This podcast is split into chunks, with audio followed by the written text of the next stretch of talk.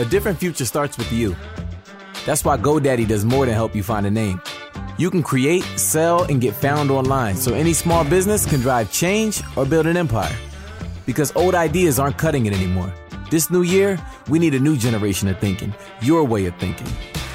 So, whatever you have in mind that will help make a different future, find everything you need to get started at GoDaddy.com. Because the future isn't decided yet, it's still ours to win. Start different at GoDaddy.com.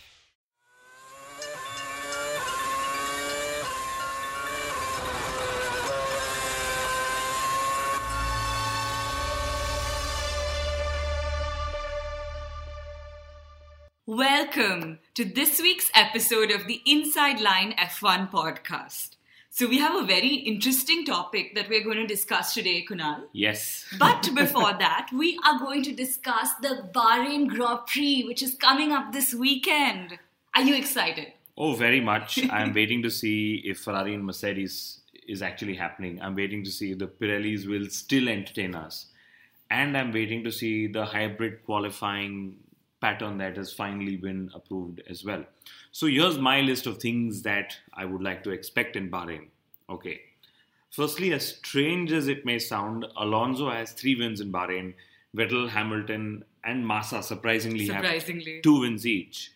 But Raikkonen and Rosberg have never won here. And it seems Rosberg is now in his 10th season in Formula One and Raikkonen in his 14th. Wow. We've said this before, and Kunal, I'm going to say it again. There is no incentive for Raikkonen to get to the podium in Bahrain because there's no alcohol. but anyway, there's no champagne on the podium this entire season. What a shame. I didn't even know this. so Chandon is actually offering sparkling wine and not champagne. Well, the way I see it, Formula One might never admit it, but they finally learned something from Le Mans many years ago. So, spraying the champagne actually is a learning from Le Mans, where a driver accidentally hit the bottle open, I think in 1966. Very interesting. But Kunal, I still think we need to have vodka shots on the podium. and that was something we recommended first. Yes, I'm going to plug that video link in the description. Do see it. Moving on to Bahrain, Toro Rosso has never scored points here either. Not that that's surprising, but I believe that could change this Go weekend. Max! Woo! I will also say go Carlos Sainz. Let's be fair to them. Fine. And I'm very curious to know is Haas actually that quick? You know, I think Bahrain will offer us a better understanding of where the midfield actually lies. It's a shame, really, but Bahrain has typically always had empty grandstands. Ouch. Yes. They should just give us free tickets. but Kunal, Bernie should really think about doing a stadia fill like they do in reality television. And Formula One is pretty close to reality TV anyway. So I'm sure I've said this every single year before the Bahrain Grand Prix. I wrote about it yesterday. Bahrain is incidentally one of the only Formula One circuits I have actually raced on. Okay. wow. A bit of a bragging point, Woo! nevertheless. We shall clap for you, Kunal. So, what else to expect in Bahrain? A lot of sand, which is something that all the racers are always warned about. I wonder if this will impact the Pirelli super softs and softs, and if this will make for some interesting strategy. So, in the week leading up to Bahrain, Pirelli actually agreed that the cliff, or what we call the performance drop, hasn't really played out the way they expected in their 2016 tires. Hmm. So while we've rejoiced about this in Australia, I wonder if quickly this could also go down into talking them down if things get boring. Well, I'm going to be a little mean and hope that Mercedes makes a bad start in Bahrain too. You know, it's important for us to remember that had Mercedes made a great start in Australia, the race perhaps would not have been as interesting. Oh, yes, that's very, very good a point. And the other good point to remember is that Ferrari and Mercedes have gone separate ways in their tire choice again. Maybe an indication already that we could have a cracker of a weekend. Maybe because strategy is what F1 fans like you and me are expecting to make the sport interesting this season. The other point that might just add to the entertainment is the qualifying. after a lot of back and forth, Formula One is not reverting to the old system, it seems. so basically, they went back on a decision to go back on a decision. so I think Bernie just got really annoyed that the teams announced to revert to the old system without his all important vote. Bullseye. so in Bahrain, Q1 and Q2 will be via the elimination based system, basically the new format, and Q3 will be based the old system. Hybrid qualifying for a hybrid Formula One. well said. But teams say that they're much better prepared this time around. Thank God, better late than never, I guess.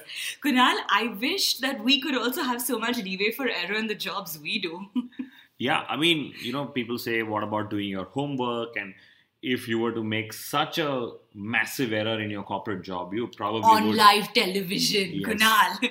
you'd probably get a pink slip, you know. But the one thing Formula One has been consistent about is making bad decisions. Yet another bad decision would have former race fixer Flavio Briatore as Bernie Ecclestone's successor. I can't believe I was actually hearing about that. Formula One will be known as Formula Fixed if Flavio has his way. and given that Flavio probably still manages Fernando Alonso, that would probably be the only way to make Fernando Alonso a champion again. or just win a car in that McLaren of his. the other bad decision would be to drop Monza. And there's this whole talk of Las Vegas having a contract, and to accommodate Las Vegas, you need to drop Monza. So I don't say that Las Vegas would be a bad addition, but dropping Monza, I mean, really, It's just strange that given, or rather despite Ferrari's political weight in the sport, they can't stop Bernie from dropping Monza. Kunal, how can we not have an Italian Grand Prix? on this note, I'm going to be patriotic. If we cannot have an Indian Grand Prix, I don't see why we cannot have an Italian Grand Prix. Bring back the Indian Grand Prix, we say. So the drivers wrote a letter to Bernie on the lack of governance in Formula One, and it went viral, of course. So Bernie replied to them, that went viral as well. So what's the learning out here? Writing letters is fun. Go old school. You know, F1 should absolutely go old school. Bring back those turbos and those really thick rear tires and cars that depended more on mechanical grip. Maybe we can ask our listeners to send us postcards instead of Facebook posts. That would be very interesting. But yes, former three times world champion Jackie Stewart said that there's no crisis in Formula One. Kunal, I wonder what Formula One he is referring to. because we have policy paralysis, stagnant economy, general lack of interest and intent, and I can go on. Yeah, and Formula One citizens, uh, Sauber in this case, are complaining about their payout system. You know, to me, this sounds like the Indian National Congress, and when they and their bad governance was prevalent in India a few years ago. I think Formula One probably needs a Narendra Modi as well. Well, to be honest, Formula One isn't in a crisis. Crisis is in Formula One. I think I'd go to a step further to say that crisis is Formula Oh, One. yes. well, I am just hoping that Bahrain settles a few things for us. Well, firstly, Haas's true pace. They got very lucky in Australia, and we'd actually love to see how close the midfield battle is. Yes, and if Haas is good with their pit stops as well. So, given the turn of events in Australia, the debutante team is yet to perform a pit stop under racing conditions. Wow. Well, secondly, Ferrari versus Mercedes. Do we really have a fight there? The curiosity is killing me. and thirdly, Fernando Alonso. Will he race? Will he not race? Will he race? The FIA doctors will do a pre race checkup of his fitness. So let's keep our fingers crossed. if Alonso's racing seat underwent a lot of speculation pre-season, that is whether or not he'll give it up and go to World Endurance Well Championship, said. his racing seat made a lot of noise, or his cracked racing seat made a lot of noise in Australia. So our listeners should know that the cracks in his seat means that the seat did its job. It absorbed all the energy from the crash and disintegrated. And that's what Formula One cars are designed to do. which is why you know we see so many shards on track even at the slightest of nudge. Well said, Kunal. Fernando Alonso must be really wondering whether to race or not in Bahrain, given that there'll be barely any people in the grandstand to watch him. Stoffel Vandoorne will be on standby in Bahrain just in case Alonso doesn't get a thumbs up to go racing. And I don't know if he's going to be excited about it. because at the end of the day, the reality is that he will get a McLaren Honda to go racing in. A GP2 engine for our GP2 champion. Not too bad. well, Alonso missed Australia last season, and I have to wonder whether it'll be Bahrain this season. And should he miss Bahrain? And should history repeat itself? Only that it'll be a race later. I think it'll be certain that this will be Stoffel Vandoorne's last race for McLaren. First and last. he will be fired on his birthday via And- an email And then Renault will hire him in 2017. in a faster car. well, pre Australia, Lewis Hamilton was busy riding motorcycles in New Zealand and taking selfies. Yes. We spoke about that. Well, pre Bahrain, Lewis is actually going skydiving. That sounds like fun. you know, I am almost certain that he'll be wearing his glares as he does his dive and have a selfie video of himself on his social media. Mithila, this is where our next video idea lies. 21 amazing things that Lewis Hamilton should do before each Grand Prix weekend. Kunal, that is an amazing idea, and I am already recording our video in my head. but coming back to his skydiving, I think given his Hollywood connections, he should do a Jason Statham. He should jump off a plane, open his parachute, and land straight in his cockpit. This Coming is just up no, next. no, no. no, Wait, this is just before the five lights would go and illuminate, that actually sounds amazing. Just what Formula One needs to get all those viewers right and back. this is exactly how Jason Statham's movies usually are. Well, for once though, Lewis Hamilton has finally spoken some sense. He said that mechanical grip would be more fun to have than aero. But guess what, Kunal? No one is listening. Except for us, we're always listening. So Red Bull Racing seemed to be making no sense. Newey is already set to begin work on the 2017 car. This is without having the regulations frozen. But isn't the engine that really needs work? well, they've done something interesting. They've tied up with GoPro, which is an amazing tie up. But FOM will not allow them footage from the races. What a shame. Yes, you know, if FOM really had their way, they'd probably sue the PC maker for using the F1 key on keyboard. Kunal, I think that is the best joke you have ever cracked on any podcast. Well, that sets the stage for our main topic of this podcast. Should Ferrari sign Max Verstappen? Well, if news is to be believed, Max might be a free agent in 2017. that could well be a coup. It seems that Max's contract says that if he isn't offered a drive with the supposedly faster Red Bull Racing after two seasons with Toro Rosso, he is a free agent. What a conundrum for Red Bull, Max, and Ferrari.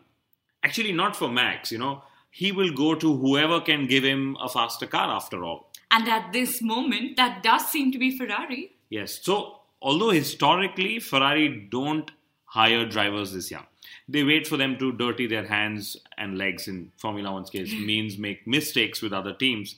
Case in point being Massa, Raikkonen, and even Schumacher. But Max Verstappen is an exceptional talent who should be given an exception, even by Ferrari.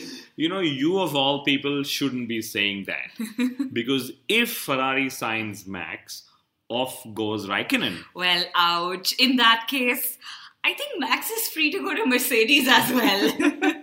Rosberg's contract is up for renewal. I doubt Mercedes will change their winning combination just yet. And let's remember, it was only in 2014 that Max said no to a Mercedes driver contract. Wow. I think Max might be the only person in recent times to say no to Mercedes. I also think that whether it is Mercedes or Ferrari, Hamilton and Vettel will both have a say in the matter. Oh, yes, absolutely true. And finally, Ferrari are heaping a lot of praise again on Sebastian Vettel, particularly on his talent and leadership skills. And guess what? They're actually crediting Michael Schumacher for it. You know, if only Michael was here to say this himself. Keep fighting, Michael. Oh, yes. Before we sign off, it's time for our predictions for Bahrain. I think it's difficult to not choose Hamilton, Rosberg, and Vettel. And while I say this, I'm assuming that all of them will make their starts properly. well, I'm going to stick my neck out a little bit, Kunal, and I'm going to say Hamilton, Vettel, and then Rosberg. Yes, and now over to the Pirelli tires and the Toro Rosso drivers to entertain us in Bahrain. And as we sign off, Mithila and I will record the video. 21 awesome things Lewis Hamilton should do before each Grand Prix weekend. Wait for it.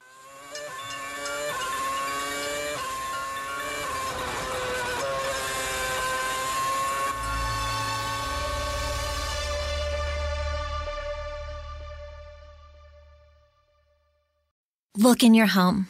Look in your office. Look in your home office. Everywhere you turn, there's so much smart. At Capella University, we think education should be smart too. Our game changing FlexPath format puts you in control of your master's degree so you can learn how, when, and where you want. Smart, huh? Yeah, we think so too. So if you want to take the next step in your career, make Capella your first step. Visit capella.edu to learn more. Capella University. Don't just learn, learn smarter.